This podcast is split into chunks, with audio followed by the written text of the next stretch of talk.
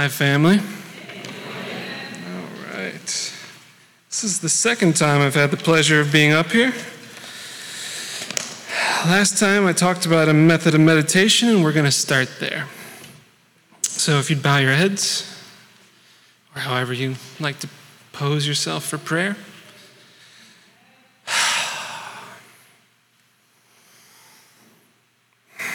God,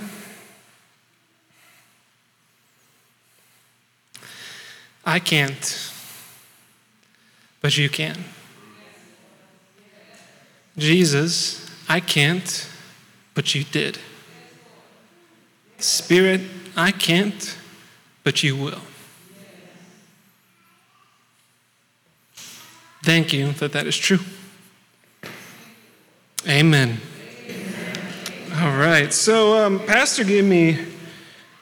We don't need to. If you would put the scripture up, the English one. I don't. My French is terrible. Uh, un petit peu.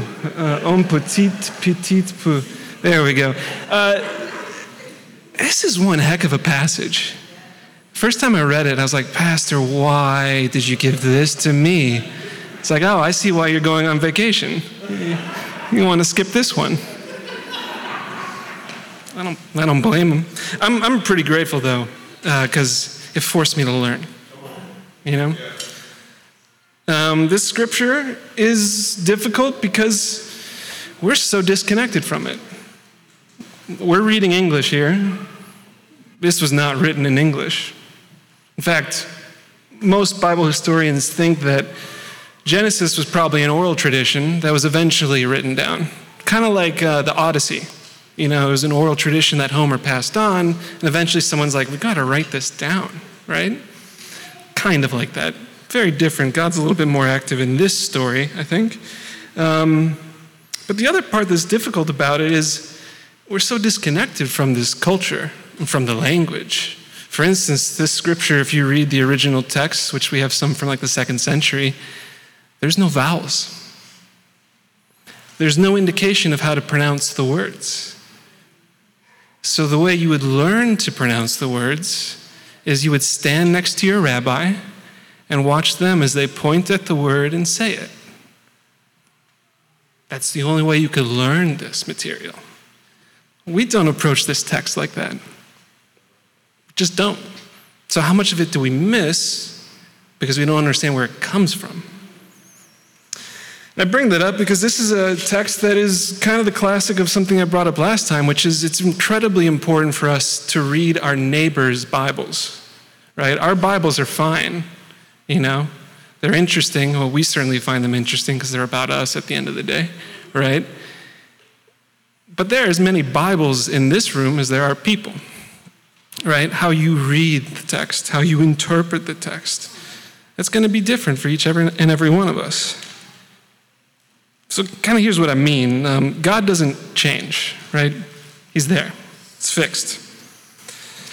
But how each of us experience God, how each of us understand God, and how each of us love God is inherently tied to our individuality. But God also tells us that to love Him, you've got to love your neighbor. So, while we're individuals that are made in the image of God, we are required to live in community to complete that. Let's put it another way your life and my life are threads. Sorry, I keep moving from the mic and I know better. your, my, your life, my life, they are threads that pass through time. They have length, they have width, they have depth. And God takes these threads, all every one of these threads, and he weaves them together.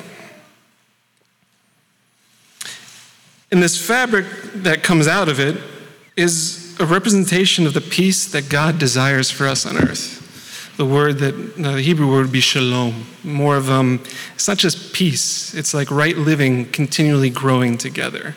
It's a healing agent, it binds us together. But the problem is, and we all know this, is that this fabric often breaks, falls apart. Or it gets pulled apart. Uh, I would prefer to skip this part. but I think we have to um, acknowledge something. Basically, I think we're duty bound to observe failures, acknowledge them, and then to learn from them. So, Chris, if you would go to the next slide. There we go. The curse of Canaan. This passage has been used to set up a social hierarchy. This passage has been used to justify prolific acts of abuse.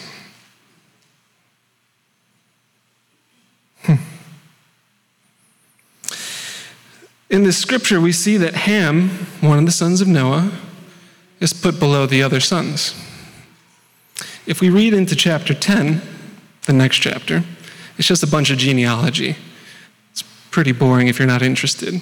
But what you see is that all of Ham's descendants end up living in what we would now realize, call like the Middle East, Saudi Arabia area, well, the Arabian Peninsula rather, and Egypt, Africa, on down to Ethiopia. So, if you were to interpret this a certain way, and especially if you were to have a melanin deficiency like me, you could, you could come to this conclusion that those people over there belong to me. They are my servants. The West African slave trade is not the only place that this has been verbatim used to justify. And that's not even talking about pulling apart fabric anymore. We're talking shearing. We're talking systematic abuse. Thank you, Pastor, for this one. All right. But the best part of this that I love, and this is a very Christian thing to do, is to take Old Testament and bring it to Jesus. We're naturally inclined to do so, right? And we are all called to be slaves. But who are we called to be slaves to? Slaves to Christ. So I get very confused how someone could use this to justify slavery when Christ is like, please, you're not even a slave to me yet. Don't tell someone else to be a slave.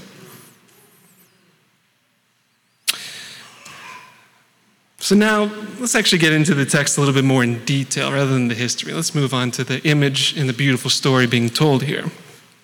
Part of the problem with Genesis, besides the fact that we don't know the language, we don't know the culture, we don't understand where it comes from really, is um, it often doesn't give us much detail. It doesn't seem like it gives us much detail, right?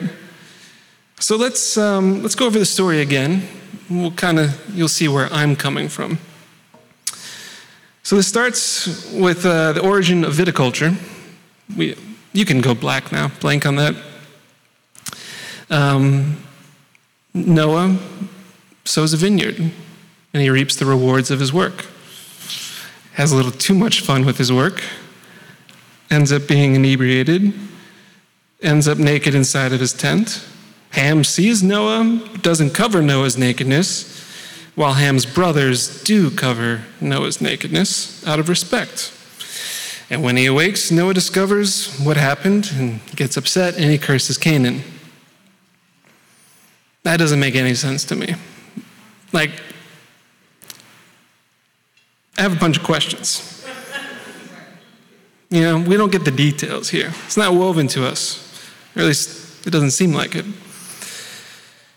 How did Ham know that Noah was naked? If Noah was in the tent, did he leave the entrance to the tent open? Was Ham following him because he saw Noah stumbling around? He's like, ooh, this is going to be good. I want to see what this is. We don't know. Nor do we know why Noah got drunk. There's a lot of interpretation on this part. Uh, I went to the Talmud for a lot of this um, resource gathering. And there's a lot of reasons that have been postulated as to why Noah even got there to begin with. One of the ideas is that he was in despair at witnessing so much death.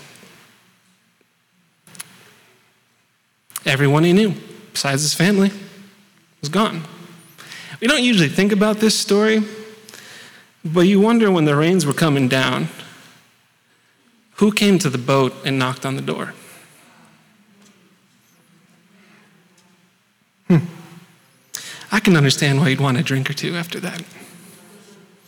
I could feel that.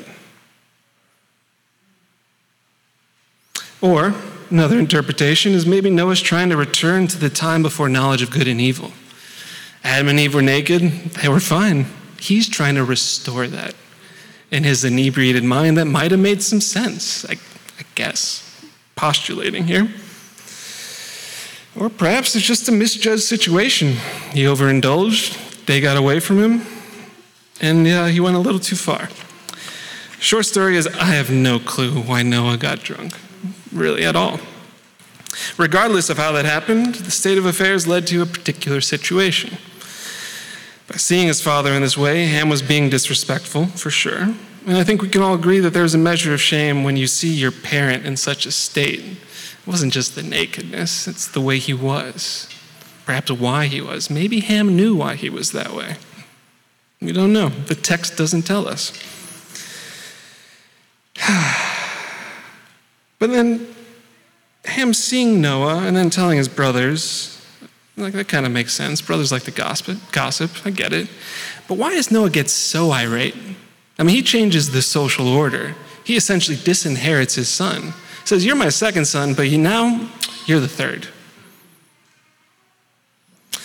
Well, it's because most Protestant interpretations of this scripture tend to lean on the fact that Noah got drunk. That that was the sin that opened further sin. And that Ham didn't quite respect his father. And I can buy all of that. That's fine by me. But if we read the Talmud, there's a very different interpretation that makes so much more sense to me now that I've gotten there. So, since we have children here, um, in this vein of interpretation that comes out of the Talmud, the word to see is a euphemism. Kind of like um, I could say, I know my wife biblically. You know what I mean? You tracking with me? That is what to see means. It's a euphemism, but it includes an act of violence. We have proof of this. I was really kind of hoping Rita was going to be here, because Rita knows pretty well how to make this situation come about that happened. Let me put it this way if you don't want a bull to reproduce, what do you do? Snip, snip. That's the implication here. How do we know this? Well, Noah ends up cursing Canaan, who is the fourth son of Ham. How many sons does Noah have? Three. Apparently, Noah can't have a fourth son. He's taking it out on Ham's fourth son. Starting to see a picture a little bit here? So now you can imagine that this, this text looks a lot different. It reads different, and we can understand now why Noah, A, he knew what happened. I don't care how inebriated you are. When you wake from that stupor, you're to know. There's going to be some physical evidence to back it up. Hmm.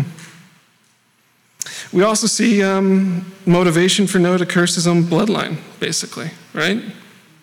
This is interesting. This is where some parallels start to come up that we got to start getting into. This passage isn't sufficient. We have to see the picture. Because what Noah does is very similar to what God did after Adam and Eve sinned. Just like God thought that he had made a mistake when making humanity, Noah curses his own creation right? He created these sons. I mean, we know that through Christ they were created, but you get the gist.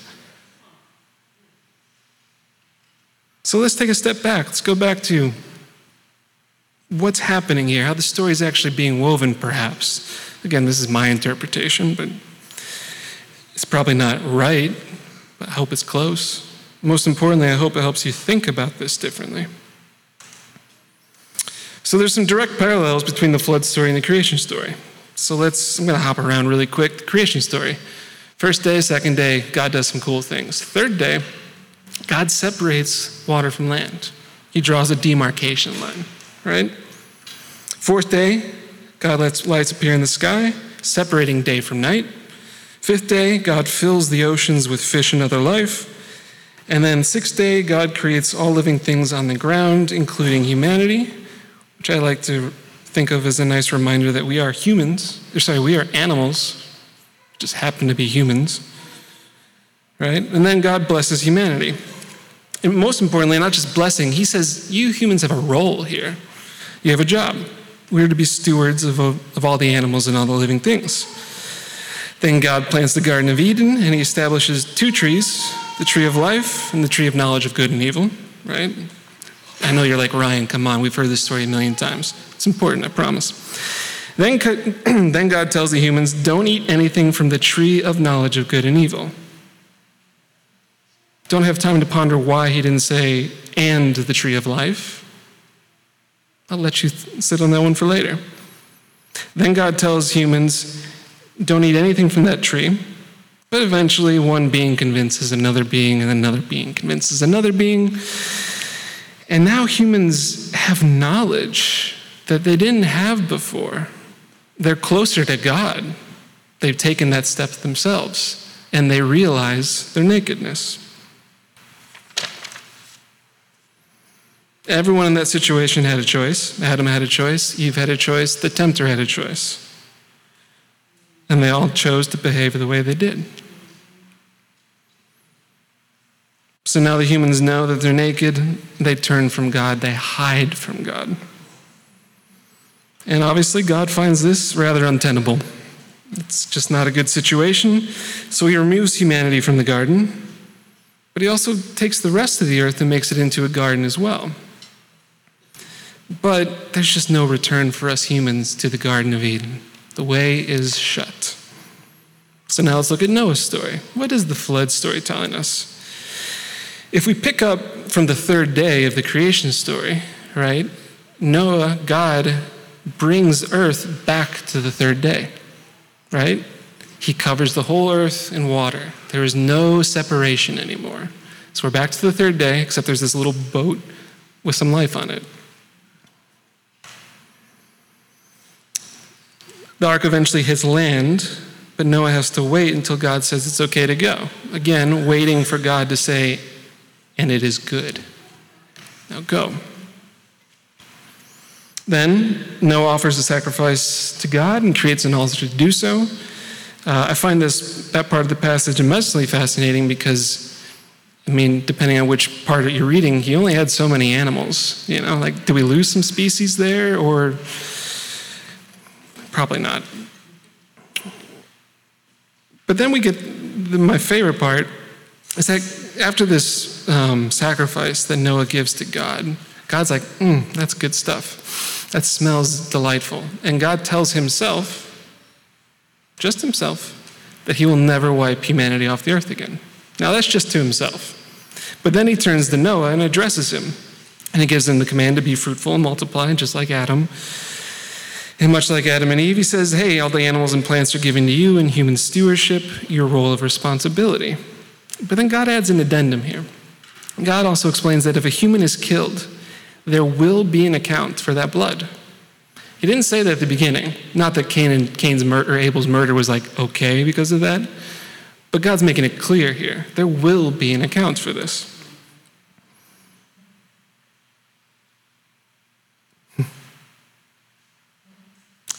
Love that. We'll get to why that's cool later. Ah, so then God outwardly tells them, hey, I'm never going to destroy the earth by a flood again. I find it kind of interesting that he says just by flood. He doesn't say, like, I could still rain the heavens down and they could be asteroids, but not a flood. But really, the important, the important thing here that I've never noticed about this text is God gives up his power. He makes a sacrifice. He says, I won't do this again. That's a choice that God gets to make, right? And he chose to not do it. He made a sacrifice. Hmm. And then God sets a rainbow in the sky to remind himself again. It's not to remind us, it's so that God can see the rainbow and be like, all right, I'm not going to do that again. But we get the joy of seeing a rainbow and being like, thank God that's not going to happen again. Interesting little side note a lot of ancient literature, like Epic of Gilgamesh, the Iliad, a bunch of things that are written around the same time, rainbows are there all the time, but they are always omens of doom. Always. In the Iliad, basically, it depends on which direction you see this, the, the rainbow. I was about to say the sunrise. It's always in the same direction. Um, but like if it's to the west of you, it means doom is impending in a certain fashion. If it's to the east, it's going to come this way. Superstitions, right? Basically. Same thing with Epic of Gilgamesh. It just means like it's about to get real and not in a good way, sort of thing. So it's powerful that this story circumvents that. It takes human conventional wisdom of the time and says, that's not what God's doing here. This is different. God has set this differently for us. Hmm. Now I lost my place. There we go, sacrificing himself. But here's the deal the covenant that God gives to Noah and his sons doesn't erase the fact that humans are still humans, and we're just going to do whatever we want. You know, earlier, God talks about since they were children, their ways are wicked. There's just something about us that, right? I love that the mother laughed at that one first. Yeah. um, it doesn't change the fact that we're fraught with sin and that this sin will always creep back into the garden on earth as long as we're around with it, right? So let me get to Noah. He leaves the boat, becomes a gardener, cultivates the land. Interestingly, um, Hebrew tradition holds that the tree, the fruit that Adam and Eve ate, was a grape, because it connects to this passage. There's a repetition here that we're seeing that, again, since we're speaking English, we just don't know. Um, American or Western culture typically thinks it's an apple. That goes back to a translation error in the ninth century, I learned. Julie, look that up for you. Um, we were talking about that, that's why I mention it. But that has really not much to do with anything, except that there's a pattern being established here. And we're going to really redefine that pattern so you can see it a little bit more clearly. So Noah's cultivating the land, he's cultivating fruit, let's say, just like the fruit that he that Adam was able to consume in the Garden of Eden. He overindulges, he becomes naked, just like Adam and Eve before they ate of the tree. And now Noah's completely exposed. And because of this, I think we can finally see what Ham's motivation is, right? He heard the promise that God gave to Noah, you know, inherit the earth. Apparently, he thought, like, well, if um, I can increase my inheritance if I act a certain way, or to nip it in the bud, as we say colloquially. So, if that is what happened, it's a pretty strong motivation to do what he did. God blessed Noah to be fruitful, and Ham took away his ability to be fruitful. But this time, it's not God who delivers the curse, right? Genesis 1, 2, and 3, that's God's story.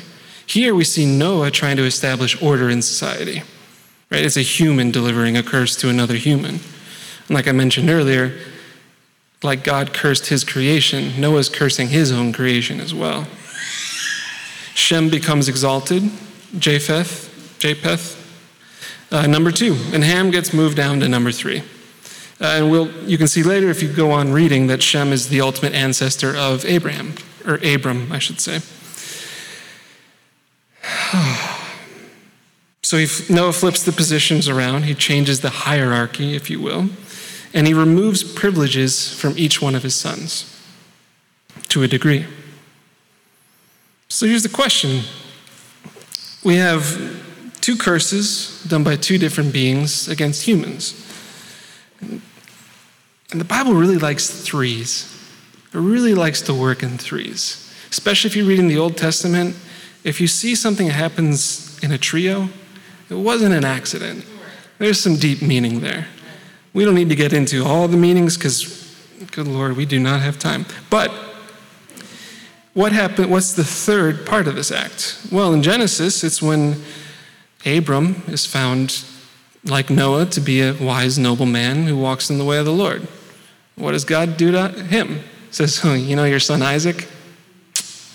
Go sacrifice him to me. All right? So what does Abram do? He does it. Well, he walks towards it. He walks up that mountain. His son asks him, Where's the goat? He's like, Ah, God will give us a goat. Don't worry about it. And God did give him a goat, right? So we have this picture of God's grace that's given to us in triplicate just in Genesis alone. So to keep pointing at the text like it's here. So if we if we were to just look at this text and say, oh, this justifies my ability to subjugate another human, I think you're making up your own story. You've created your own gospel at that point. But now we see in threefold how God's reminding us that there needs to be a sacrifice for sin.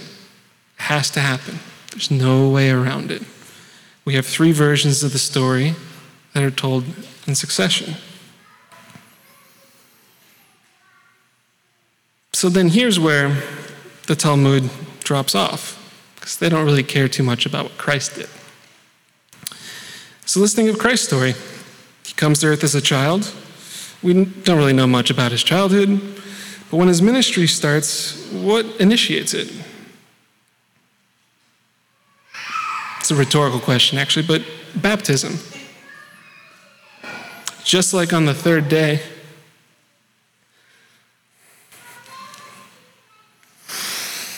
Just like on the third day when water and land were separated, Christ's baptism harkens to that. He's submerged in death and he came out of it. Oh, it, it doesn't stop there, don't you worry. And then what? Well, then what happens? Well, then there's a blessing, right? This follows the pattern of the creation story and the flood story. But how's the blessing come? It's a dove.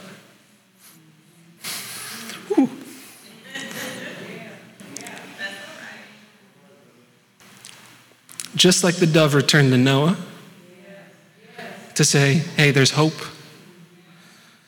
The Spirit descended on Christ in the form of a dove to say, here's my hope.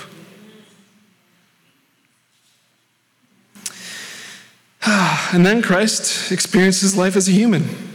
He is tempted and he is able to make his choices.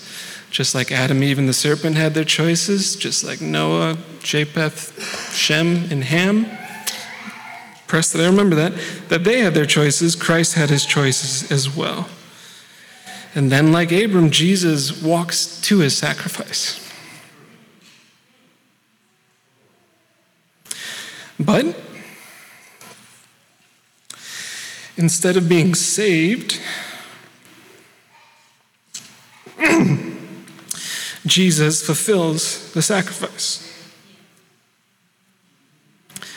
In the previous two stories, a curse comes after transgression. But does, but does Christ curse humanity for their sin? If we were keeping the pattern alive, when Christ was on the cross, he would not have said, Forgive them, for they do not know what they do.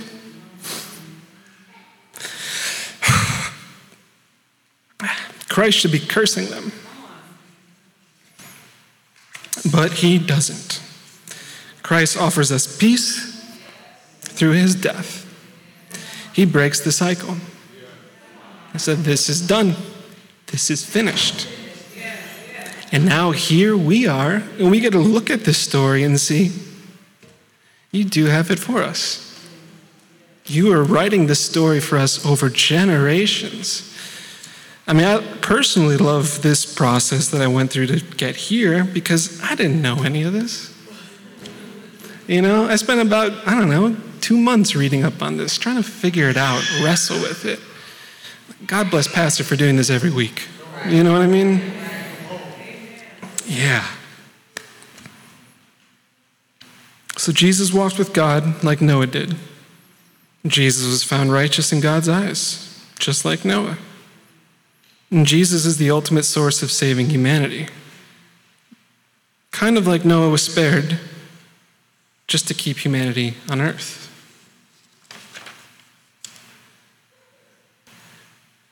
Do you feel different about this passage all of a sudden? It, it changes Genesis, the whole book. And I know Pastor's going to be summarizing Floods and Gates next week, so you're going to get a whole nother version of it next week, right? But I think the beauty of this story is found in its eventual completion, the repetition. I mean, that's what we like about music. We hear the chord progression, we know where the next note's to land because we've heard the song before. And when you're singing along with that song, you know, ooh, you feel good, right? That's what God's doing with us right here. He's like, I've known the whole time. And I'm sorry that it took you a little while to get there, Ryan Gorgel, but you're finally starting to pick up on the tune, so let's go already. So I take this as solace and comfort that while life is difficult, relationships are broken, systems tear us apart, we often do most of the work ourselves of breaking God's shalom. He's got us covered, and there's nothing we can do to change that. God, thank you so much that we can't.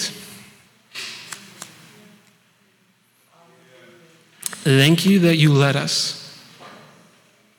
You give us a chance to find more people, get them on the boat. Simply cannot thank you enough for that. Nor can we thank you enough for this community, these people we've been woven together with in your peace that we could bring shalom to Oak Park. If it could come to Oak Park, maybe it can come to Sacramento. If it comes to Sacramento, maybe even Yolo County will get on board. Just like a seed can grow and propagate over and over and over and cover the land, you give us that chance. I pray that you guide this community as we carry on your work. Amen. Mm-hmm.